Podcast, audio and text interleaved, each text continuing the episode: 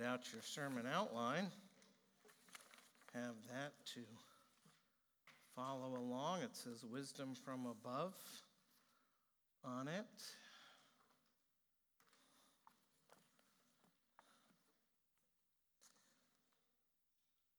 We are in James chapter 3 today, the very end of the chapter. So, James 3, verses 13 through 18. Please listen carefully as this is God's word.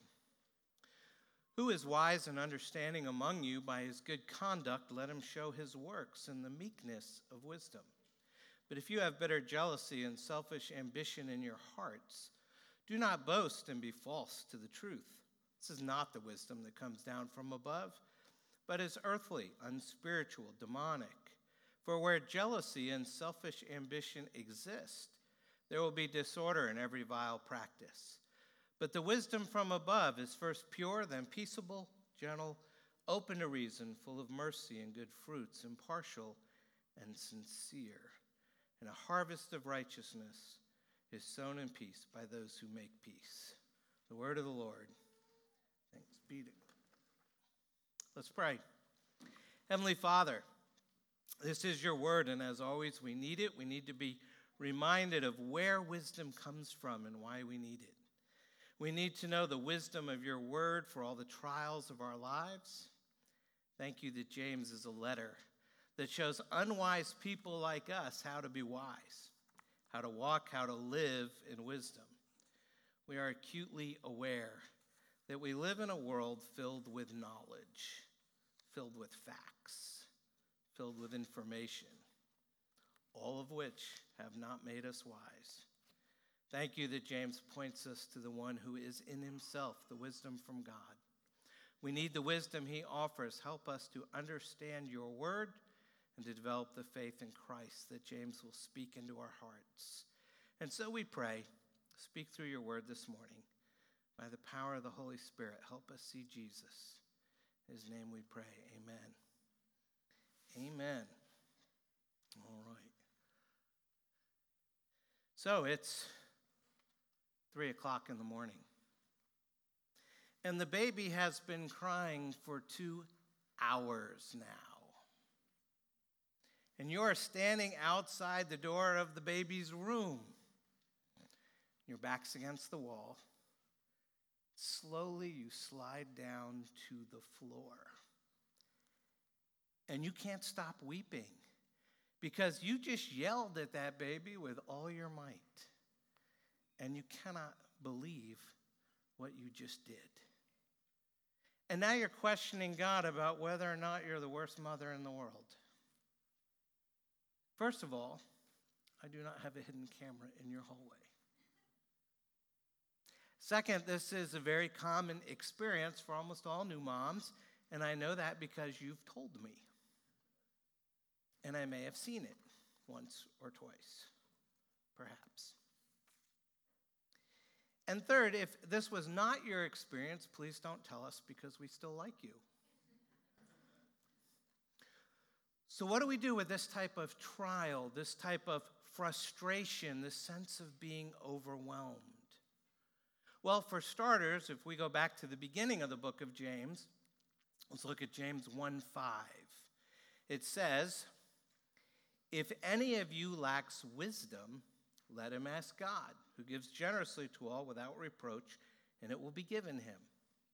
Now, on most occasions, when we think about that verse, we're thinking about decisions we have to make, something unknown that we want God to show us.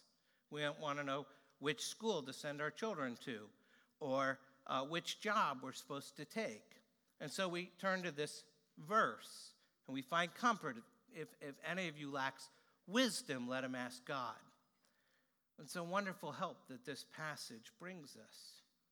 However, if we take a look at the context for a moment, we see that James has a much more profound meaning than mere decision making. Let's jump back even further in James 1. Go back to verse 2. We're reminded of the situation. It's when you meet trials of various kinds. For you know that the testing of your faith produces steadfastness, and let steadfastness have its full effect, that you may be perfect and complete, lacking in nothing. Notice that verse 4 ends with lacking in nothing, and now see that phrase repeated at the beginning of verse 5 in a parallel uh, phrase if any of you lacks wisdom. So James is telling us if you're in a trial of any kind, the Lord wants to complete you so that you lack nothing. If you lack wisdom, ask. We lack wisdom. We lack the ability to know what to do in the midst of trials. So we take this as a comfort.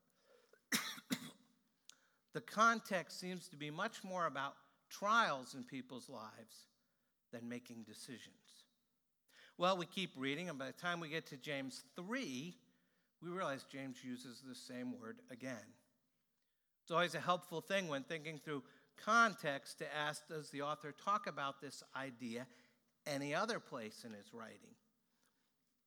And our passage today, starting in verse 13, says, Who is wise and understanding among you? By his good conduct, let him show his works in the meekness of wisdom. But if you have bitter jealousy and selfish ambition in your hearts, do not boast and be false to the truth.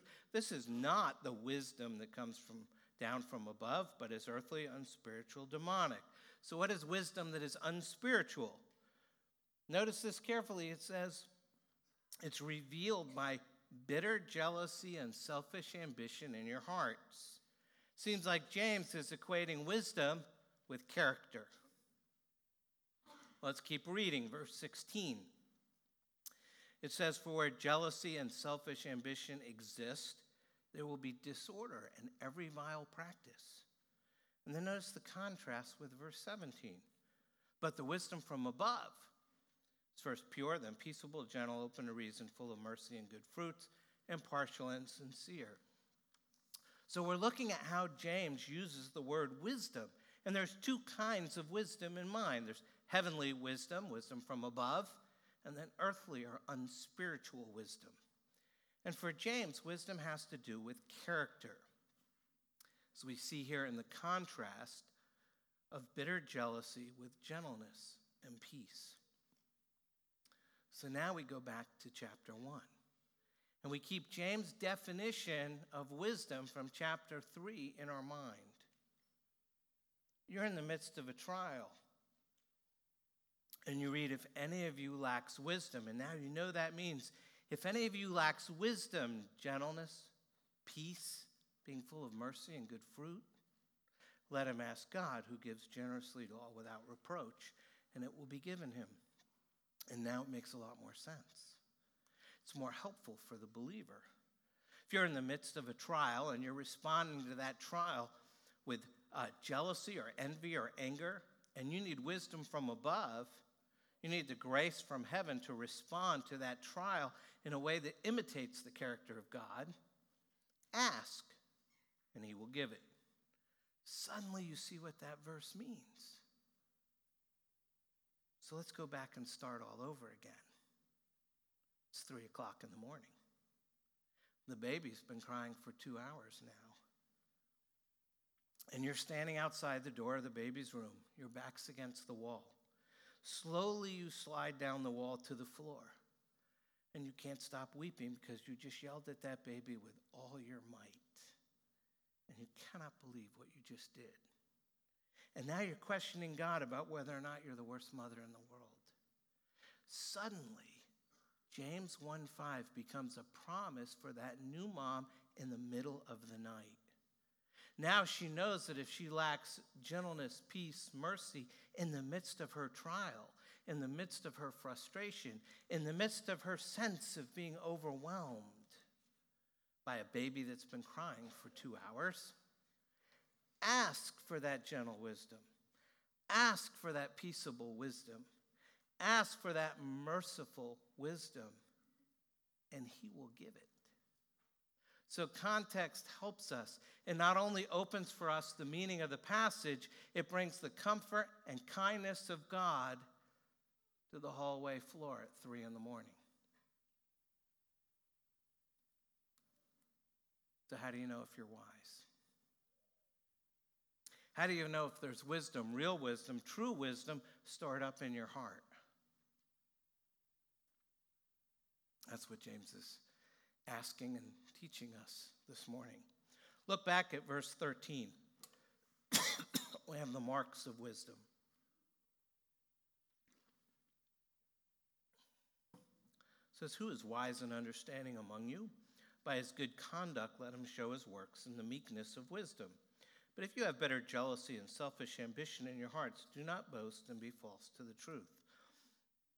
So we look at these verses, and James says here that true wisdom and false wisdom are shown by our behavior. Notice his words who is wise, here's the answer, by his good conduct, let him show his works in the meekness of wisdom. mm.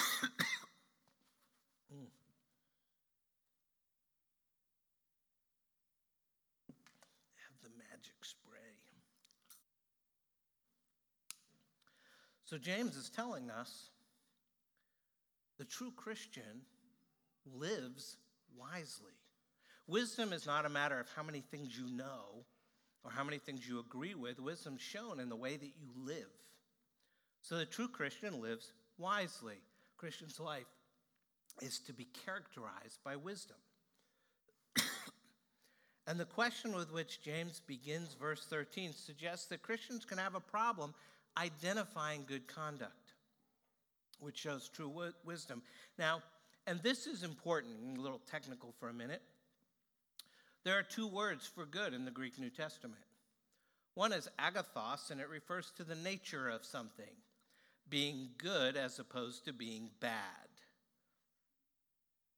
But the other word, also translated as good, is the word kalos, which refers to the beauty of goodness, its attractiveness, its usefulness, its helpfulness. And it's the second word, kalos, that James uses here. He's not talking about the kind of behavior that we would look at and say, yeah, he did the right thing. He's talking about the kind of behavior that we look at and say, wow, that was really helpful. That was very kind. So perhaps we can ask this wisdom question this way what is a beautiful life? There's a PCA church uh, plant in downtown San Diego, and uh, this guy's planting a church in an area which, after San Francisco, is the most populated homosexual area in California. Probably not the most typical place for a PCA church to be planted, uh, but one that is starting to happen more frequently and for which we can be grateful because everyone needs the gospel. Anyway, one of the things this church did, which I love, is they have this great motto. And it just stuck with me as soon as I saw it. And the motto for this church is Christianity is not just true, it's beautiful. And what stuck with me is because I think to some degree that's what James is trying to tell us. Of course, James is telling us about true wisdom. It's God's word. Of course, it's true. But he also wants us to see that God's wisdom is beautiful, it's attractive. People can't help but notice it. It's one reason we love art and music so much. There's songs that we like, you know, they have a catchy tune, they have a beat that you can dance to. Not Mark, but the rest of you lifelong Presbyterian. It's just. But then there's pieces of music that just catch your breath because they're simply beautiful. For me, one of those pieces of music is Gabriel's Oboe from the movie The Mission. Caleb, can I get this mic? It's composed by the great Ennio Morricone. I want to play a short snippet for you. It's played by none other than the great Yo Yo Ma.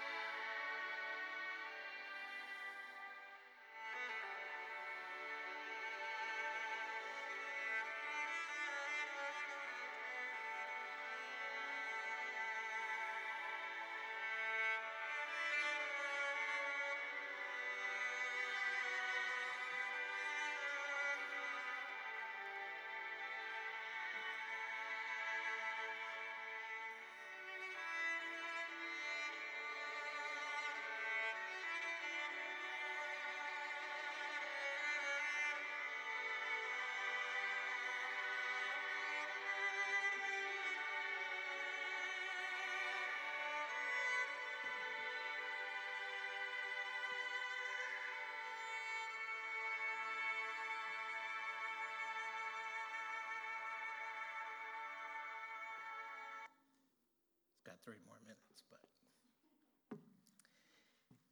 it's beautiful. And every time I hear it, I just stop. The fact that one of my daughters walked down the aisle to that song has nothing to do with it. But great art is an example of wisdom. It shows us something. The great masters tell us stories in their paintings. We look at them and we're amazed. They're beautiful. They demonstrate great wisdom in showing us stories without using any verbs. And their beauty demonstrates wisdom. But what about a life that's not beautiful? Ah, that's verse 14. Demonstrates false wisdom. James argues that bitter jealousy and selfish ambition are what proves that a man's claim to wisdom is false. He's saying that a man's character can disprove his claim to have true wisdom. Maybe a teacher, maybe someone spiritual, uh, someone who appears to be religious, but whose heart is characterized by jealousy and selfish ambition. And it shows that person really doesn't have any wisdom. Because James is saying that wisdom is self denying, it's other centered. It's not just good behavior, but it's a beautiful life that leads to kind deeds and the gentleness of wisdom. See, the person who is jealous and selfishly ambitious is insecure, envious of others, not thinking of the other's best interest, but preoccupied with their own self interest. And James is saying that such a person is not wise. We're looking for a different kind of wisdom. So, where do we find it? Well, to find wisdom, we have to know the source of wisdom. Verse 15. The source of wisdom. This is not the wisdom that comes down from above, but is earthly, unspiritual, demonic. And this is where it gets tricky. Sounds simple. Um, the wisdom from above, we sort of understand that. Uh, God's wisdom, I'm going to talk more about that in a minute. But what about wisdom from below? Well, James says there's three characteristics of that kind of wisdom it's earthly, unspiritual, and demonic. Now, you might think that if the wisdom from below is earthly, unspiritual, and demonic, surely it will be obvious that it's false wisdom. Not so fast. Couple reasons why. Think about it. Sometimes earthly wisdom has much to commend itself. There are unbelieving people who are very savvy. There are unbelieving people that we go to to manage our money because, quite frankly, they're really good at it. There are unbelieving people we go to to give us advice on legal opinions or medical uh, advice. There's unbelieving people filled with common sense knowledge of the world and how it operates. And Jesus himself acknowledged that. He told his disciples, Luke 16, for the sons of this world are more shrewd in dealing with their own generation than the sons of light. It was not a compliment. In other words, Jesus was acknowledging that there are unbelieving people out there who've been granted in God's common grace common sense and earthly wisdom. And it's not always easy to tell the difference between what's earthly wisdom and heavenly wisdom. James is saying here because a person has earthly wisdom does not mean that that's the wisdom from above. Now, you may be thinking, surely if this wisdom is unspiritual, I'll be able to recognize that. Again, not so fast. There are good things that come from wisdom that don't result from the work of the Holy Spirit. The natural man has some wisdom to offer, and sometimes it's shrewd and very smart. What about that third qualification? You can always tell demonic wisdom, right? Well, let's role play a little bit. You're a follower of Christ. Jesus has just announced at a private meeting that he's going to be taken away and crucified by the Roman rulers and your religious leaders. And Peter stands up, great man of God, opens his mouth to change feet. Says, We're never going to allow that, Lord. We die for you before we uh, allow that to happen. And would you stand up and say, Peter, that's demonic wisdom? And Peter's just trying to defend the Lord. He's looking out for Jesus. He loves Jesus. He doesn't want Jesus to die. But Jesus turned to Peter and said, That was of the devil. James knows it is not always easy to tell earthly, unspiritual, or demonic wisdom from heavenly wisdom. So, how do we tell them apart? Well, we have to look first at what they produce inside of us.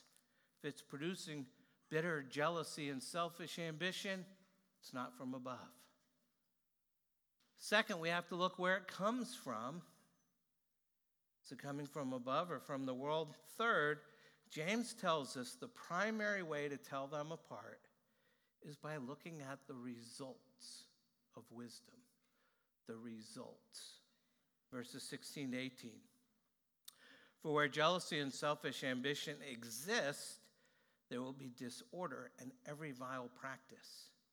But the wisdom from above is first pure, peaceable, gentle, open to reason, full of mercy and good fruits, impartial and sincere. And a harvest of righteousness is sown in peace by those who make peace.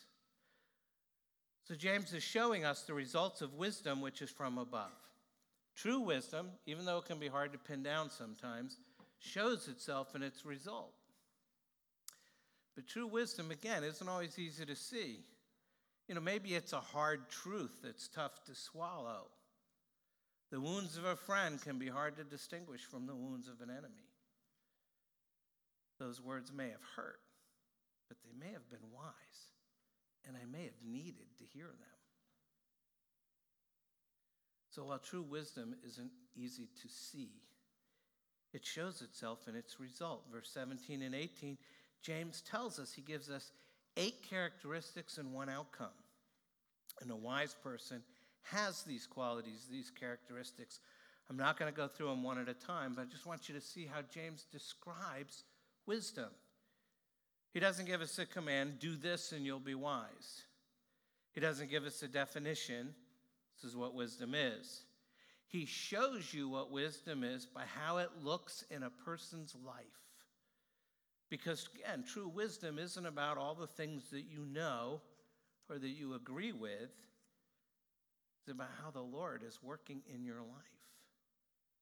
And so James is insisting faith is revealed in our life, and then we can discern whether it's wise. Our lives, our choices, our priorities, our behaviors, the best index of whether we're wise or not. And so James is saying, How do you know if you have wisdom? Because it is seen in your life. And when you impart wisdom into the lives of others, you do it with the desire of creating peace. That's where he finishes. And peace primarily between God and man. Now, in our ministry here at Potomac Hills, we would like to produce wise people. That would be a good thing. Think any of the elders would disagree with me on that. We want people to be wise. But ultimately, know only the Holy Spirit can make a person wise. Only the Spirit can make you a wise man or a wise woman. If you lack wisdom, I can't just give it to you. I can't hand it to you. Only the Holy Spirit can do that. And if you're a Christian, you may realize you're not as wise as you should be, and you're hardly ever as wise as you think you are. And there's no technique, there's no uh, four step formula or 12 step program to get wisdom. You need to ask God.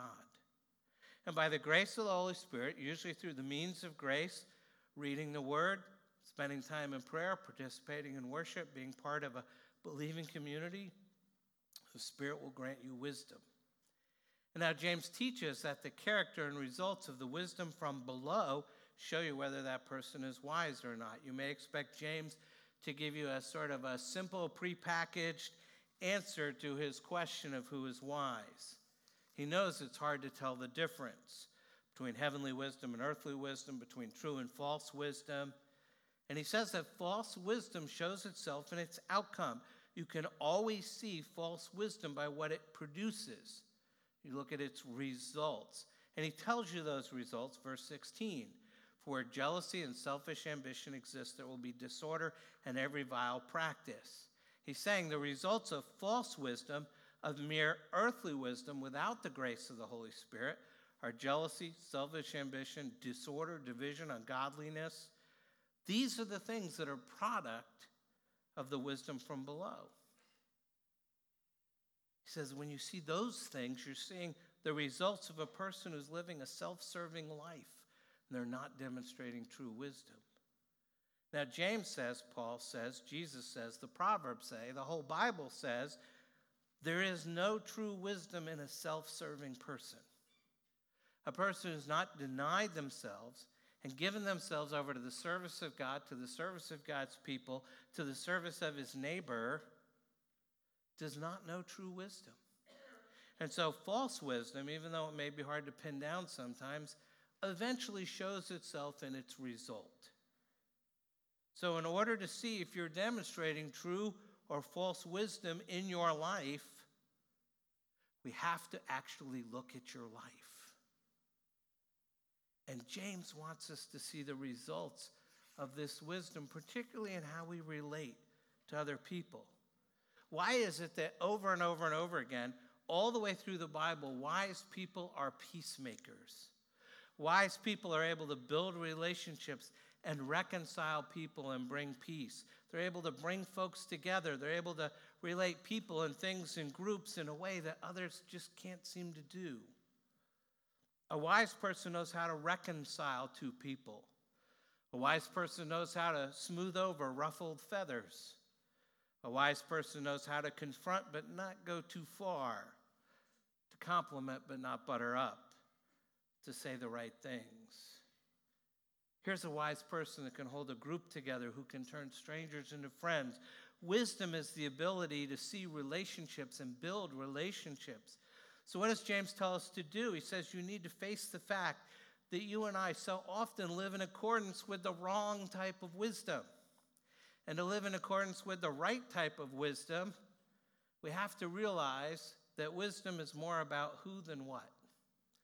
Wisdom is more about who than what. You have to stop and realize that everything James described about true wisdom is an accurate description of his older brother, Jesus. James has shown us this ideal of true wisdom, but that ideal will crush us if we don't see who's described here. The Apostle Paul tells us that in Christ is hidden all the treasures of wisdom and knowledge. He is wisdom incarnate who came down and lived among us. He gave us a life of wisdom, and that life of wisdom culminates in the cross, where the very folly of our human race was on full display for everyone to see when wisdom incarnate was nailed to the cross by the foolishness of men. Jesus perfectly embodies what James has described. And you think about what Jesus did for us, he is the Prince of Peace.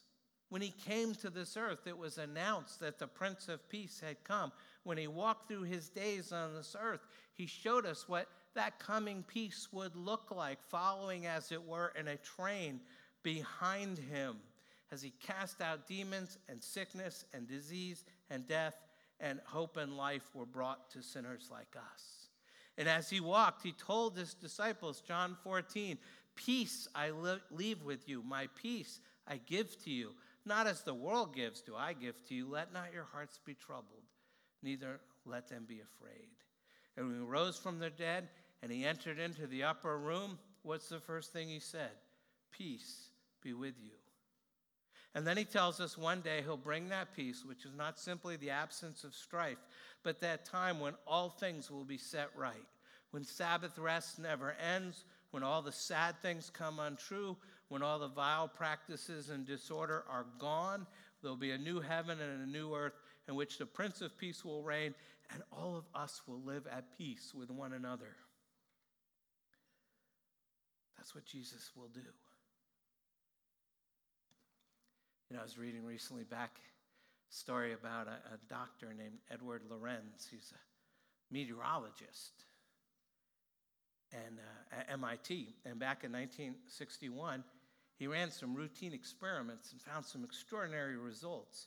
He discovered that seemingly tiny and insignificant changes in his data could produce huge differences in the final result. And so, him and other scientists in this field of chaos theory called this, and this was their original name, the sensitive dependence on initial data. Fortunately, somebody convinced them to change the name to the butterfly effect. And in 1972, Dr. Lorenz presented a scientific paper that was titled Predictability Does the Flap of a Butterfly's Wings in Brazil Set Off a Tornado in Texas? And according to his theory, the butterfly's wing flapping doesn't actually cause the tornado, but it can start a chain reaction leading to giant changes in worldwide weather patterns. In other words, even tiny, insignificant movements or actions can produce huge changes that affect a whole lot of people. The Bible often describes a similar butterfly effect for the spiritual life. According to Jesus, the spiritual effect occurs when we do those small, seemingly insignificant things for insignificant people. Making a meal, visiting the sick, befriending the lonely, opening our home to a guest, praying with a friend. Says that makes a huge difference in God's eyes. And you never know how that plays out down the road. So, what does all this mean for Monday? What do we do to get this wisdom? Well, James tells us you have to ask for it. It's part of the free offer of the gospel. All you have to do to get this wisdom, to get this beautiful life, is say, God, I am tired of where I'm at right now. I'm tired of living by my own wisdom. I need your wisdom. I need true wisdom. One of the best things about being a Christian is you can start right where you are. Whatever you've done this week, however bad you've messed up, however unwise your choices have been, you can start right now and meet him, and he promises to make you wise, and over time, he will make your life beautiful. Now, that may mean some changes for us, for all of us. It may mean uh, that we'll have to be less defensive. It means we'll be more willing to make peace with others. We'll stop holding grudges. It means we'll keep extending grace to people even when we know they're going to let us down again because we all let people down, right? I do. And when we get this, when we get the wisdom that James is talking about, when our life starts to become more beautiful, we'll keep going after those people and we'll keep extending grace and we'll give them the benefit of the doubt. So ask for that gentle wisdom. Ask for that peaceable wisdom. Ask for that merciful wisdom, and He will give it. Even at three in the morning when you're sitting on the floor in your hallway. Think about that. You need to pray. Take them do that, and then I'll close. Pray together. Our Lord and our God, thank you that once again you have spoken to us by your Son. Open our eyes that we might see our sin and then see our Savior.